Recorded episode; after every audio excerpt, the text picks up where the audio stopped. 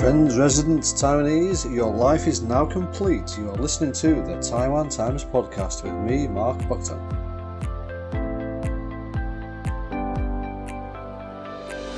Okay, this is the, the first Taiwan Times podcast with Mr. Jordan Reeves, the Executive Director of the Canadian Trade Office here in Taipei.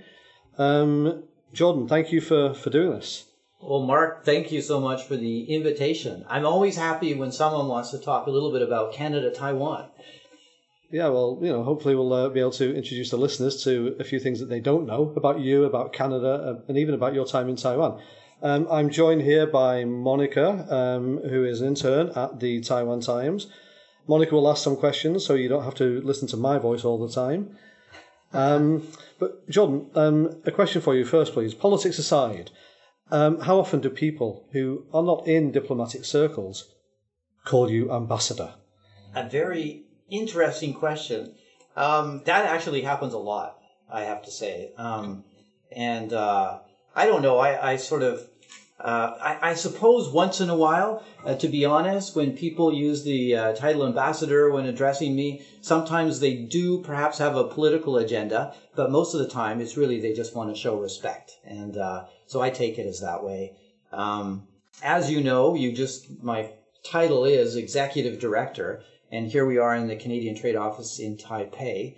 Beautiful day, by the way. You came by on a fantastic day. The uh, sakura blossoms are out all morning. There have been all these photographers taking photos. I was just out there myself. Um, but um, I think that um, obviously, you know, Canada and Taiwan uh, don't have official relations. Um, but I can tell you that this is indeed Canada's de facto embassy in Taiwan. And all the programs we offer uh, I've worked in many consulates and embassies for Canada overseas.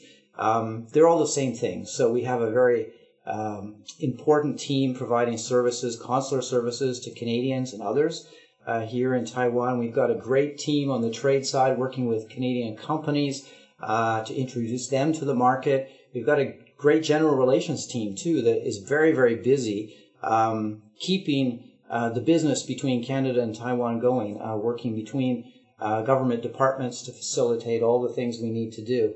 Um, so it's a it's a very busy office, and um, um, anyway, I I just find working in this space incredibly rewarding. Um, and I've got to say that you know, despite the context, uh, things that have gone on this past terrible year, 2020, in the world, the political context, and all the challenges we we're all facing, and so on the, the Canada Taiwan relationship has really been um, uh, a real positive, a real bright spot. Um, and it's basically because um, Canadians, Taiwanese, you know, we, we share the same values. And that you hear that phrase a lot, but it's really true. Uh, when we get together, and it's obvious that both of us, both sides, uh, we really believe in democracy, uh, freedom of expression, um, media freedom, all of those things it, there's there's an immediate trust there, and so um, the relationship is very strong, and it's been getting stronger uh, year by year. So for me, it's a huge honor to be able to have this job and to represent all these variety, all these Canadian interests in Taiwan and make these connections. Well, prior to coming to Taiwan this time, I know it's not your first time here, and prior to coming to Taiwan, you served in India and Saudi Arabia. So when you first joined your you know your foreign service, did you check the box that said hot postings wanted? do, you, have a thing for the hotter places in the world? Um, you know, maybe subconsciously. Uh, I can tell you, I grew up in Vancouver, okay. um, and one of the toughest moves I ever made was to Ottawa, which, as you may know, is the second coldest capital city in the world after Ulaanbaatar in Mongolia. Um, so it is true, you know, on a, on a really cold, bitter day in January or early February, uh, with the wind chill factor, it could be as cold as say minus 50 centigrade in, in Ottawa. And at the same time where I was in Saudi Arabia, uh, the temperature reached 50 degrees above zero. So that's a spread of 100 degrees. I remember at the uh, pool in the embassy, Saudi Arabia, we actually refrigerated uh, the water. Otherwise, it was difficult to go for a swim at certain times of the year. So, but anyway, you're right. Um, perhaps subconsciously, I have been looking for uh, warmer climates. I don't know. What was like your favorite moment from those past postings, or like a story you like to tell? Oh gosh, oh that's that's uh, a, in a way a tough question because there's been so so many different uh, experiences. You know, I have to say, like there, when you work as a, a, a diplomat, um, you're involved in sometimes big transactions you're very proud of. Uh, you might help uh, land a big investment for your country, creating lots of jobs back home. Um, that's happened. Um, big export contracts that you're there and you hold the contract and wow, our team was a big part of this and it's very rewarding that way. Um, other things are more more along the lines of just very memorable uh, experiences. Um, I remember uh, being invited up on a, a stage in um, India with an audience of an estimated 800,000 to 1 million people in the audience to give an address or, you know, those kinds of things that as an ordinary Canadian, which I figure I am, uh, you would not never have those opportunities um, except maybe through this job. And so, uh, you know, it opens many doors and it, it opens your eyes too. Um, just one comment on that. I'll just say that, you know, I, growing up, I was always very uh, interested in international affairs. I would put on a backpack and disappear for months at a time down through Central America, South America, or Europe, North Africa, places like this. Um, and I always sort of had an optimistic view of the world. I always was hoping that I would find out that wherever you went, people, you know, when you get right down to it, people are are positive. Uh, they want to help. Uh, they're well-meaning, um, and you know, despite all the challenges we face in this world and uh, so on, I, I still hold to that. And so my work as a as a diplomat um, is is very much uh, grounded in that. And I think that overall, despite everything, um, I still believe that's true. You know, and I think that's what we're working for too. Just better understanding in the world between governments and organizations and so on. Okay. What is daily life like for? Um, I will use the word prominent, uh, prominent, you know, national representative here in Well, Taipei. I appreciate that. Yeah, what is daily life like? What do, what do you do day to day? Oh, okay. Well, I guess a, a typical day wouldn't be too far off what some people's days are like. I guess um, wake up as soon as I can get to my used to be BlackBerry, now it's the iPhone. Oh, right. Uh, check what's coming overnight because of the time difference to North America. Make sure there's nothing urgent that we're being asked to tasked with. The minister's office is not waiting for a response on something within the next hour or two. Um, come to work. Usually look at the, the news, listen to the news, look at the paper, quick scan of what's being reported, what's going on. Um, I suppose I should be reading the Taiwan Times as well, right? Well, from today, you know, from today. Absolutely. Um, and then uh, get to the office, and what's first on my mind is, you know, normally we have sometimes morning meetings. We have an emergency response team that meets regularly just to review uh, everything we're doing to keep the staff safe around COVID. Um, we have a management meeting every week as well, where all the managers get together. But often I'll get together with individual managers and officers looking at what's going to happen during the day. What meetings, what events has our office organized? Make sure I've got what I need uh, before I go out in public or speak to media or um, speak to other government officials that I've got what I need. Um, and that morning period is a time to make sure that sort of I'm, I'm, I guess I could say, I'm tasking or delegating or making sure things are in motion. And then during the day, it's a variety of things. I can tell you, for example, yesterday um, we went to call on the executive yuan. We called on uh, De- Director General Wu Shoucheng, who's um, in charge of uh, gender equality at the executive yuan, to discuss an upcoming virtual mission we have from Canada organized by the Asia Pacific Foundation of Canada, women's business leaders to Taiwan, and how we're going to cooperate and, and the kind of attention we want to draw to some of those issues here. Um, and uh, so we talked about that. Um, uh, I also worked on a, a report that we're uh, working for Ottawa. We have a new Minister of Foreign Affairs, Mr. Marc Garneau, former astronaut since last week, and we wanted to make sure that uh, he's well briefed on all the issues between Canada and Taiwan. So we worked on that to get that out the door. And then another thing we had in the in our big meeting room here, we had um, uh, kids and parents and and uh, high school principals from tr- three different high schools in Taiwan that are following a Canadian curriculum and are offering joint degree diplomas between Canada and Taiwan to have a meeting with them.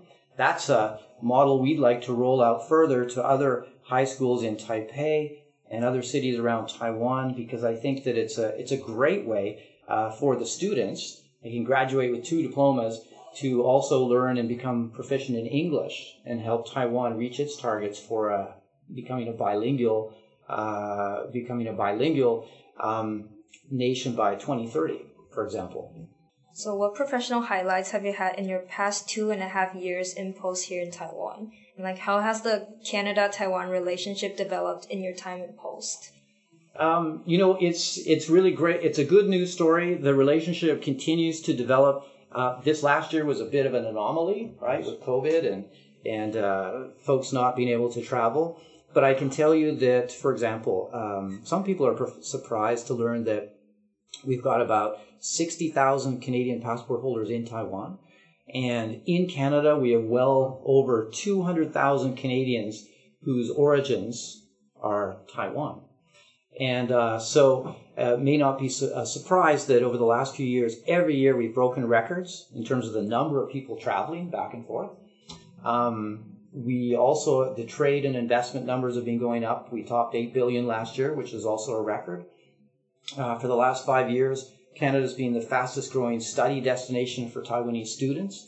Um, so I think that, you know, and even between our schools and universities, there are now more than 350 MOUs and agreements between our colleges and universities. So a lot happening on the academic front. The, the relationship just keeps growing and be, keep, keeps um, becoming deeper and deeper. Uh, Canada and Taiwan are becoming more and more important to one another uh, as partners, trade, investment, people-to-people relations.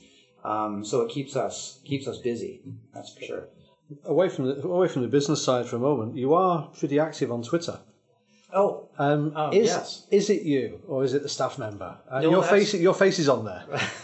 that's right. So that is me. Uh, I'm looking over at a colleague here at the table. Uh, sometimes I lean on a, a, colleague for some help with because I'm trying more and more to put more Chinese language tweets out there, okay. and I don't trust myself in Chinese. I, I, often try to write my own tweets in Chinese, um, but I usually uh, lean on colleagues to make sure I got it. I've got it right. But no, that that's me. I, I do that myself. And you know, away from away from work, how do you like to spend your downtime, your your hours away from the office? Ah, well, you know, there are a lot of options in in Taiwan. Um, uh, I feel really lucky, you know, that uh, my wife, myself, my daughter are are all here in Taiwan. Mm, not just because it's been a a very safe place this last year. Taiwan's done such an extraordinary and uh, um, you know, been leading the pack, in, as far as I'm concerned, in far, in terms of um, keeping people safe and controlling the uh, pandemic situation. Um, but on a weekend, you know, I, I greatly look forward to uh, time that I have on the weekends. I'll often go to one of the Taipei's ubiquitous uh, independent coffee shops uh, and have a nice coffee, read, write short stories, something I like to do. Um, my wife and I will uh, find time, hopefully, uh, to go for a hike somewhere, whether it's you know Shangshan here or uh, if we can get out to the coast. Uh, we love doing things like this. Uh, next weekend, I promised I'd take my daughter, who's very interested in art, uh, down to the Taichung Fine Arts Museum, which is my favorite fine arts museum in Taiwan. Fantastic place. I spend a lot of time there myself. It's brilliant. Yeah. It's brilliant. It's always super interesting. Um, so things like that, you know, I, I, uh, we really enjoy our time in, in Taiwan. Just yesterday, uh, live near Da'an Park. And so just yesterday, just outside in the nice weather, ran into a couple of old friends. One who used to work at this office back in 2002, 2003, when I was first posted to Taiwan years ago, and um, just by chance. And so they came up, and we sat outside on our a little balcony with a view of the park, and had a great afternoon. So this is this is you know my ideal weekend in in Taipei. Okay. You're approaching your third anniversary in the post here in Taiwan. Any inklings of what the immediate future holds posting wise? Posting wise, for me, you know, I wish I could tell you. I've been waiting to find out myself. So unfortunately, no news on that front yet. Um, but uh, we'll we'll see. We'll have to wait. Normally for us, um, we do. You're correct. We do have a, a sort of three year assignment in most cases. Um, so and then we're expected to move on. But I'm waiting. I'm waiting for Ottawa to give me their my marching orders, and uh, we'll see.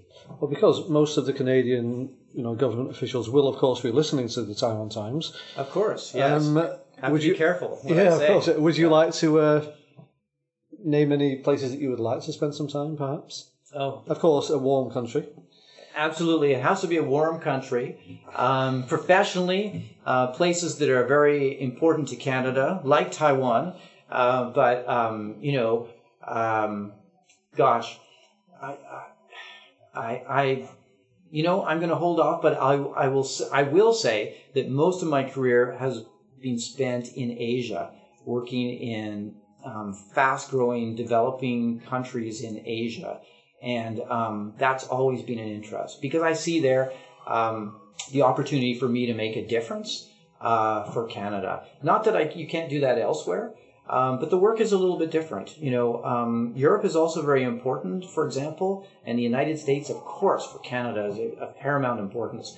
Um, the work there is very much different. It, it's it's about coordinating positions on on uh, important issues, climate change, all kinds of things like this. In the developing countries um, where I've been in, say, in the past, in mainland China or India, even Saudi Arabia in a way, um, they wouldn't want me to call them a developing country, I don't think. Yeah. But um, it's it's um, been about establishing new ties and new programs and new relationships, and I found that to be uh, quite interesting and, and, quite exciting.